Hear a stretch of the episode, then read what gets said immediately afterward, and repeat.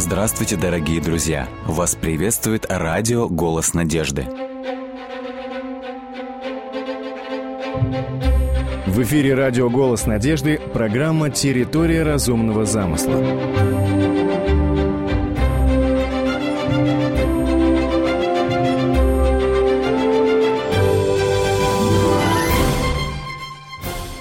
Ахилл – героический персонаж греко-римского эпоса. Он, казалось, был непобедимым в бою. Легенда гласит, что мать еще ребенком погрузила Ахиллеса в воды реки Стикс, чтобы сделать его непобедимым. Однако мать не смогла погрузить в воду лодыжку. Это участок сзади пяты, за которую мать держала младенца. Пята стала уязвимым местом, и в конечном счете отравленная стрела вонзилась именно в это место, в пяту – Несмотря на кажущуюся неуязвимость, могущественный Ахиллес имел слабое место, фатальный недостаток, который привел его к конечной гибели. Ахиллесова пята стала яркой метафорой для неожиданного, однако фатального недостатка, особенно перед лицом кажущейся непобедимости. Данная метафора говорит об уязвимости, которая при ее обнаружении и разоблачении оказывается роковой и фатальной. С древних времен философы, ученые старались понять наш мир, откуда мы произошли. В наши дни этот поиск продолжается путем наблюдения и эксперимента. Действительно ли наука способна ответить на такие основополагающие вопросы, как откуда появилась Вселенная, как все начиналось, может ли наука привести к окончательному источнику всех знаний? Сегодня многие считают эволюцию неопровержимым фактом – и этот факт считает таким же невосприимчивым к атакам, как Ахиллес в своих, казалось бы, неуязвимых доспехах. Однако о чем свидетельствует история? На протяжении всей истории люди часто приходили к выводам, которые, по их мнению, были неопровержимыми. Так, например, выдвигалась идея, что Земля является центром Солнечной системы. Однако в итоге эти идеи рухнули. История показывает, что ошибки – часто совершались из-за некорректной интерпретации нашего мира. После тщательных исследований многие ученые нашли фатальные недостатки теории эволюции, показали несостоятельность данной гипотезы и пришли к совершенно иным выводам о том, откуда мы появились. В ряде наших программ мы будем обращаться к критике эволюционной модели происхождения мира – Перед тем, как мы перейдем к критике основных столпов теории эволюции, следует сказать о таком важном факторе, как исходные предпосылки. В наши дни поиск ответа на вопрос, откуда произошла Вселенная, продолжается путем наблюдения и экспериментов. Однако с самого начала эти наблюдения всегда интерпретировались через призму уже установленного убеждения – в вопросе происхождения мира важный фактор – это исходные предпосылки или система отсчета. Все научные и философские системы начинают с определенной аксиоматики. То есть сначала есть некие предпосылки, и на них человек уже строит свое суждение или мировоззрение. Важно понимать, что все так называемые факты науки, они не говорят сами за себя, их интерпретируют на основе определенной системы отсчета. Вся полемика между креационистами и эволюционистами никогда не заключалась в раскапывании фактов в пользу сотворения и против фактов в пользу эволюции. Когда дело доходит до вопроса в истории, вопрос был всегда не столько в фактах, как в их интерпретации. У всех нас есть одни и те же факты. У всех нас один и тот же мир – Оппоненты по обе стороны наблюдают те же звезды, те же горные породы, тех же животных, те же окаменелости. И, как однажды написал профессор Гарвардского университета Стивен Гулд, необработанные, неинтерпретированные факты никогда не говорят сами за себя. Они рассматриваются в свете теории, в свете исходных предпосылок. Какова цель науки – Наука посредством эксперимента выясняет, как вещи устроены и как они работают. В этом смысле можно услышать утверждение, что эволюция – это установленный факт. Однако эволюционная точка зрения – это не научный факт. Мы не можем провести эксперимент над чем-то или даже просто наблюдать то, что происходило в прошлом. Сегодня нельзя, невозможно проверить, невозможно увидеть эволюцию в действии. Исходя из этого, теория эволюции – это всего лишь взглядная история, это всего лишь толкование истории и фактов. Теория эволюции – это не факт, это лишь сфера представлений о прошлом – знаменитый философ Карл Поппер однажды сказал, Дарвинизм – это не проверяемая научная теория, а метафизическая, религиозная исследовательская программа. Философ Майкл Рус сделал удивительные признания о религиозной природе эволюции. Он признался, нельзя сказать, что эволюция – это наука – Эволюция, как и религия, предполагает принятие определенных априорных или метафизических допущений, которые на определенном уровне не могут быть доказаны эмпирически. Автор продолжает. Я понимаю, что когда имеешь дело с людьми, скажем, на школьном уровне, такие вещи, такие аргументы являются подходящими.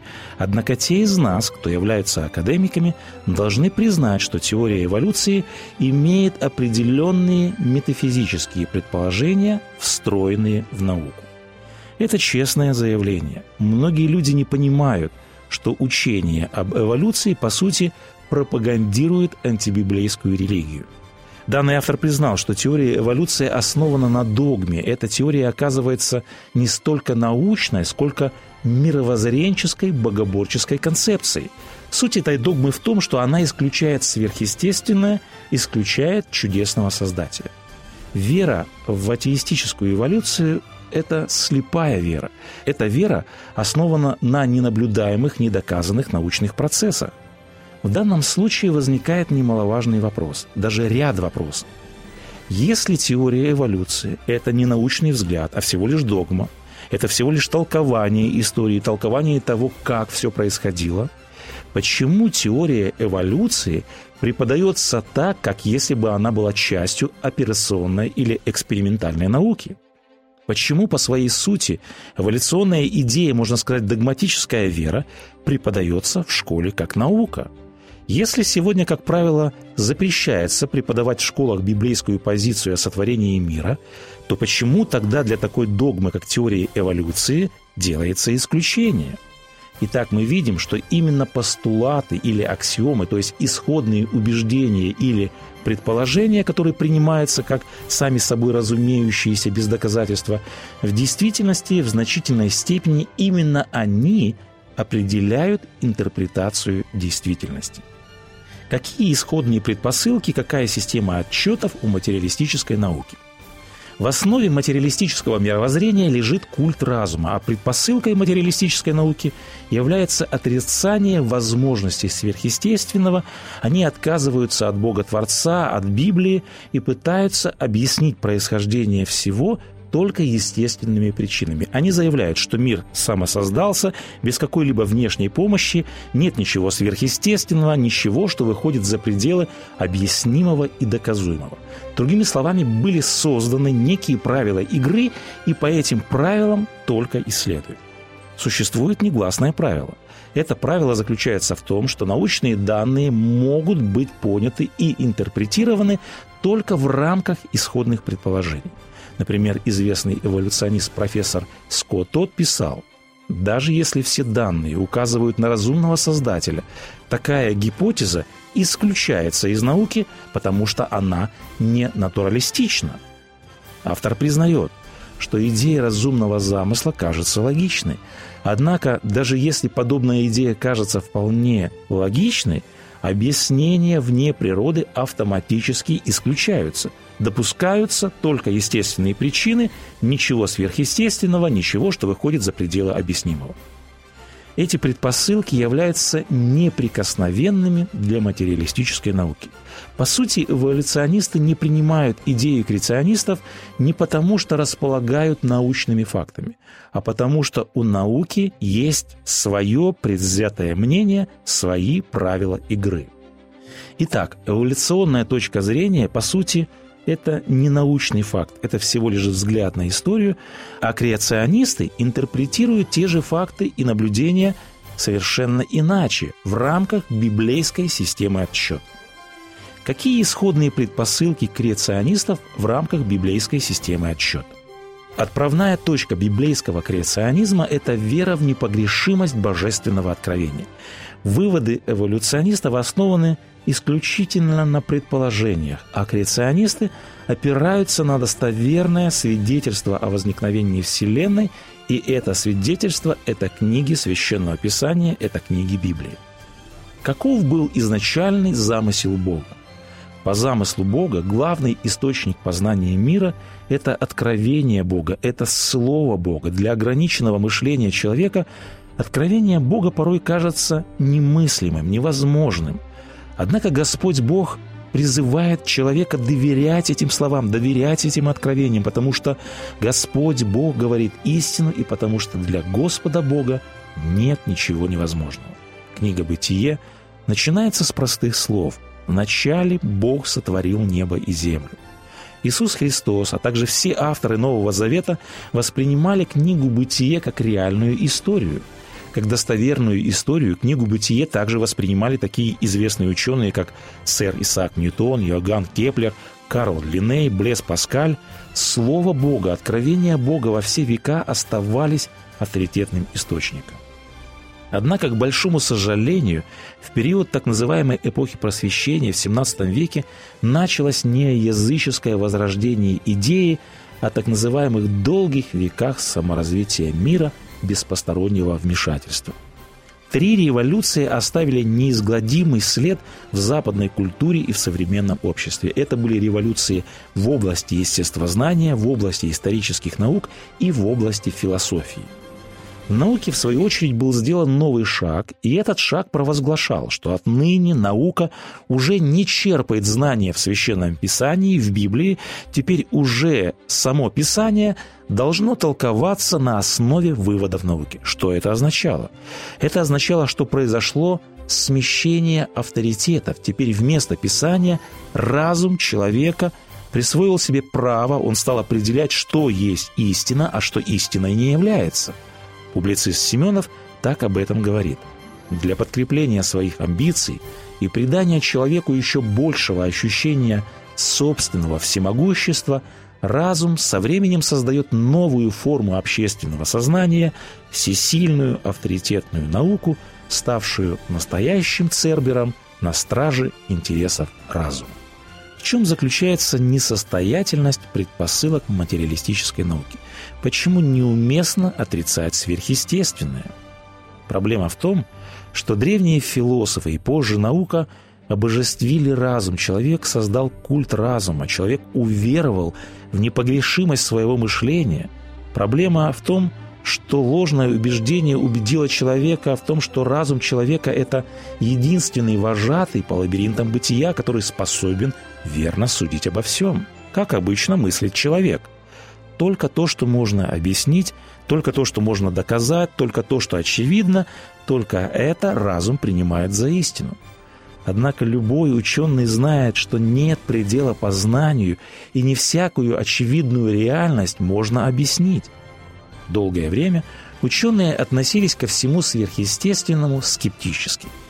Однако современная наука развивается, постоянно растут теоретические знания, растет теоретический опыт – Начиная с Альберта Эйнштейна и Нильса Бора, наука стала более открыто признавать тот факт, что, например, законы Ньютона не способны объяснить все процессы, которые протекают во Вселенной. То есть в безграничном пространстве Вселенной кроется нечто до сих пор неизведанное, и что это неизведанное должно стать предметом научных исследований и анализа.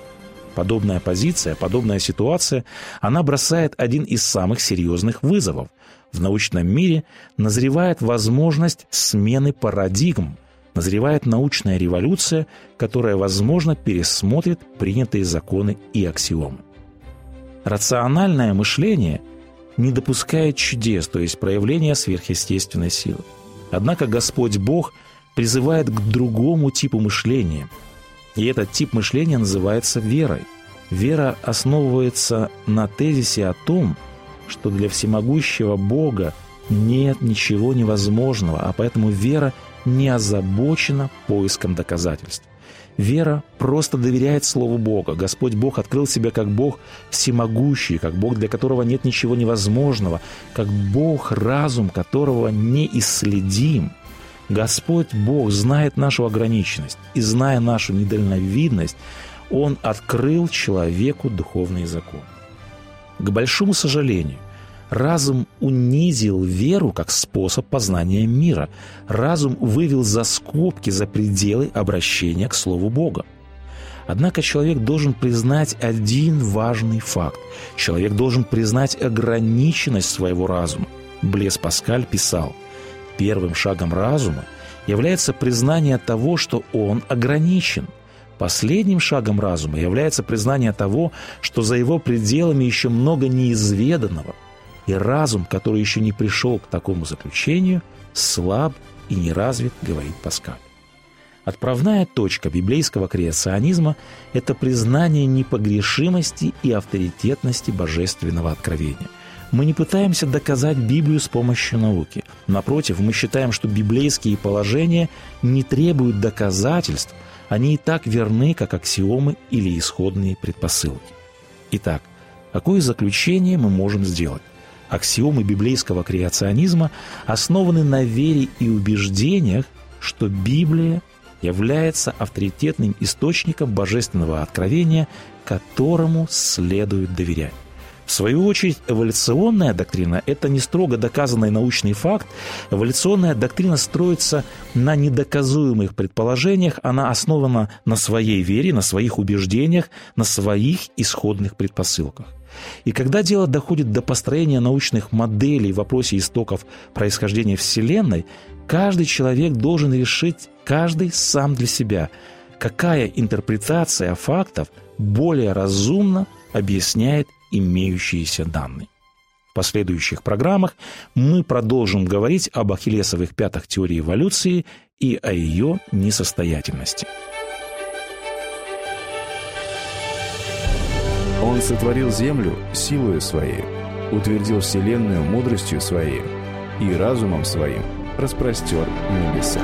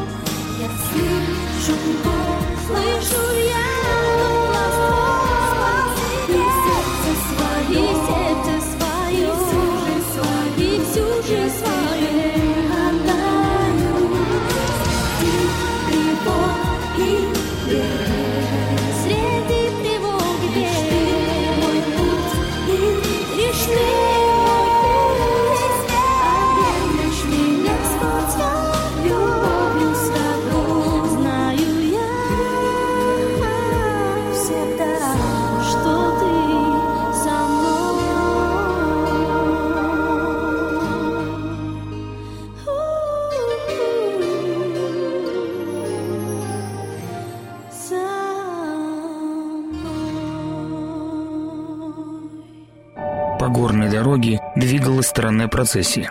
Впереди, на значительном расстоянии от остальных, не спеша ехал насли старик. Ехал молча, и никто не пытался его догнать или заговорить с ним. Редкий дар сделал его исключительным человеком, где бы он ни был, поставив на высоте положение и пред простыми, и пред царями. Он всегда был провидцем. Способность видеть будущее и даже отчасти управлять им было неспослано, конечно, небесным царством, но за десятки лет стало частью натуры этого человека и было не разобрать. Или боги обращаются к нему, или он обращается к ним. И в этот момент он буднично ехал вершить историю целых племен. Но за напускным спокойствием скрывалась буря противоречивых желаний и необъяснимого страха. Впервые в жизни он действовал, согласуясь только со своим опытом, потому как будущее для него закрывали свыше без всяких на то объяснений. Ему, по просьбе местного царька, которого он знал как себя и с которым жил в соседстве, предстояло снять все благословения и защиту с дикого народа кочевников, пришедшего войной с запада.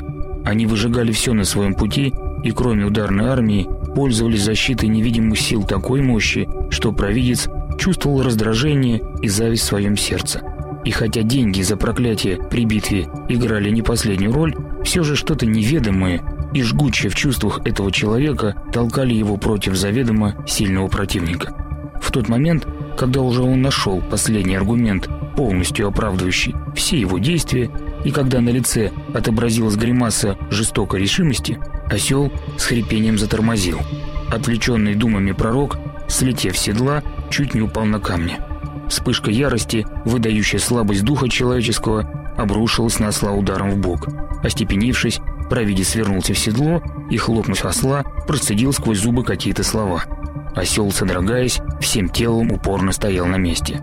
Старик ловко слез и, зайдя вперед, наклонился к голове животного и голосом, от которого подчас не имели бесстрашные воины, отчеканил «Будешь делать то, что я тебе скажу.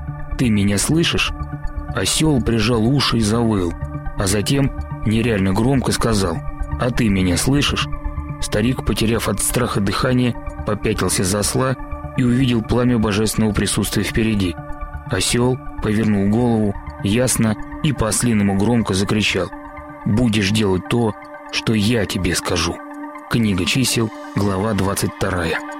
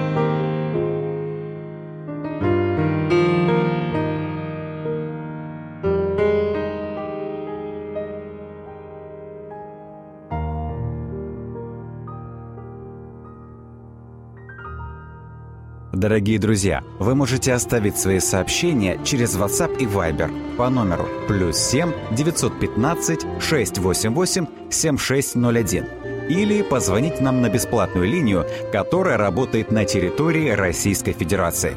Номер 8 800 100 ровно 1844. 8 800 100 ровно 1844.